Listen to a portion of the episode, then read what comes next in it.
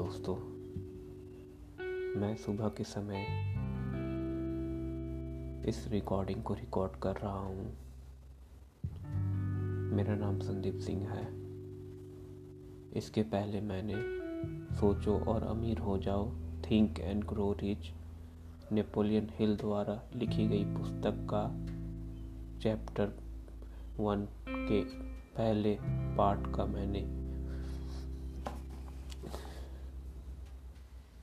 आपको डिस्कशन किया था। तो आज मैं इसके दूसरे पार्ट के ऊपर बात करूँगा। पहले पार्ट में हमने क्या सीखा? पहले पार्ट से हम लोग को सीख मिलती है कि जब कोई इंसान या को कुछ चीज़ कोई निश्चित कर लेता है पूरी दृढ़ता के साथ तो वो हो जाती है। इसको बोलते हैं निश्चित करना। इफ़ हम लोग कभी किसी चीज़ को निश्चित करते हैं पूरी दृढ़ता के साथ तो वो हमारे साथ घटती है। ये थी पहली पार्ट की सीख।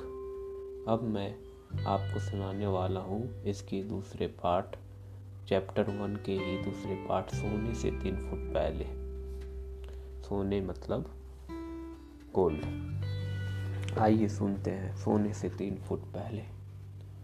विफलता के सबसे सामान्य कारणों में से एक अस्थायी हार द्वारा पैदा होने वाली अड़चन के कारण भाग खड़े होने की आदत है। हर व्यक्ति कभी न कभी इस गलती का दोषी होता है। आर यू डार्बी के एक अंकल गोल्ड रस के दिनों में स्वर्ण बुखार से ग्रस्त हो गए थे। और खुदाई करके अमीर बनने के, बनने पश्चिम चले गए थे।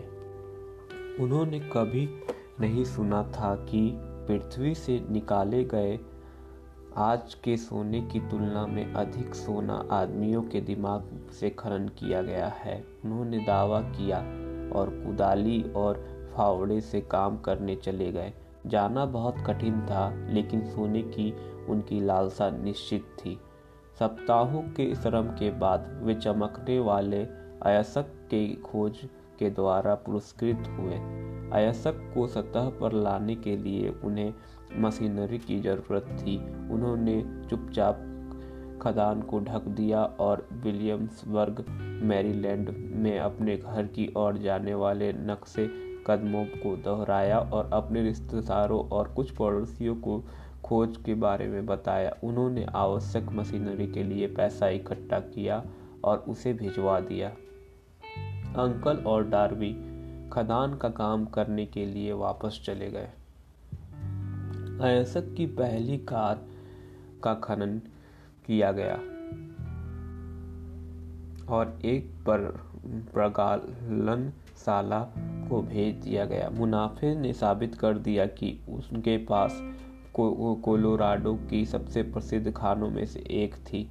अयसक की कुछ और कार्य कर्ज कर्जे को निपटा देती। तब तक बड़ा लाभ हाथ आता। खुदाई गहरी होती गई। डार्वी और अंकल की उम्मीदें ऊपर चढ़ती गई। फिर कुछ हुआ। स्वर्ण अयसक की वाहिनी गायब हो गई। वे इंद्रधनुष के अंत पर पहुँच गए थे और सोने का कटोरा अब नहीं रह गया था। फिर वे वाहिका खोजने की कोशिश करते हुए वे बेहताशा खुदाई करते रहे, पर कोई फ़ायदा नहीं हुआ। अंत में उन्हें उन्हें छोड़ देने का फैसला किया। उन्होंने मशीनरी कुछ सौ डॉलर में एक कबाड़ी को बेच दी और वापस घर के लिए ट्रेन पकड़ ली। कुछ कबाड़ी बेवकूफ़ होते हैं, लेकिन यह नहीं था। उसने खदान को देखकर एक छोटी सी गणना करने के लिए एक खदान खनन इंजीनियर को बुलाया। इंजीनियर ने सलाह दी कि परियोजना विफल रही है क्योंकि मालिक कमियों की, का, की लाइनों से परिचित नहीं थे।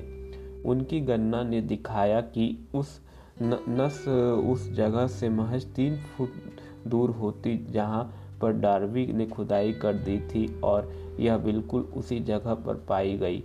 कबाड़ी ने खदान के ऐसकों में करोड़ों डॉलर कमाए क्योंकि वह हार मानने से पहले विशेषज्ञ की सलाह लेने के बारे में पर्याप्त जानता था। अधिकांश पैसा जो मशीनरी में चला गया था आरबी डार्बी जो तब तक बहुत ही युवा आदमी था, था के प्रयासों से प्राप्त हुआ था। पैसा उसके रिश्तेदारों और पड़ोसियों से उनके उसमें विश्वास के कारण प्राप्त हुआ था। उसने हर डॉलर का वापस भुगतान किया। हालाँकि ऐसा करने में उसे सालों लगे। लंबे समय बाद श्रीमान डार्बी ने अपने नुकसान की कई गुना भरपाई कर ली। जब उन्होंने यह खोज कर ली कि इच्छा को सोने में रूपांतरित किया जा सकता है, यह खोज उनके जीवन बीमा बेचने के व्यवसाय में जाने के बाद हुई। यह याद करते हुए कि उसने एक बहुत बड़ा सौभाग्य खो दिया, क्योंकि वह सोने से तीन फीट पहले ही रुक गया था। डार्बी को अपने चुने कार्य में इस अनुभव से लाभ हुआ।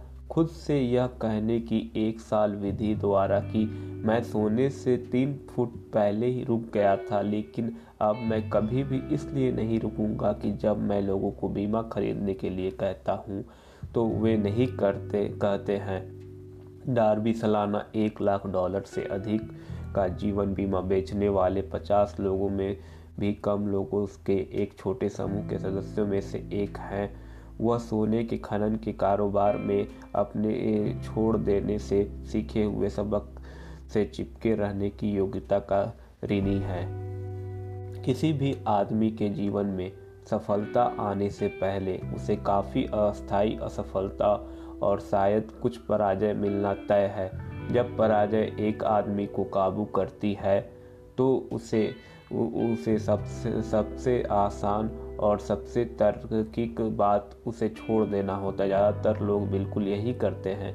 इस देश के सभी तक के सबसे पहले लोगों में से 500 से अधिक लोगों ने लेखक को बताया कि उनकी सबसे बड़ी सफलता उन्हें मिली। हार के बिंदु से परे सिर्फ़ एक कदम आगे मिली। विफलता, विडंबना और चालाकी की एक गहरी भावना वाली एक चालबाज है। यह सफलता पर लगभग पहुँचे हुए व्यक्ति को ठोकर मारने में बड़ा आनंद लेती है।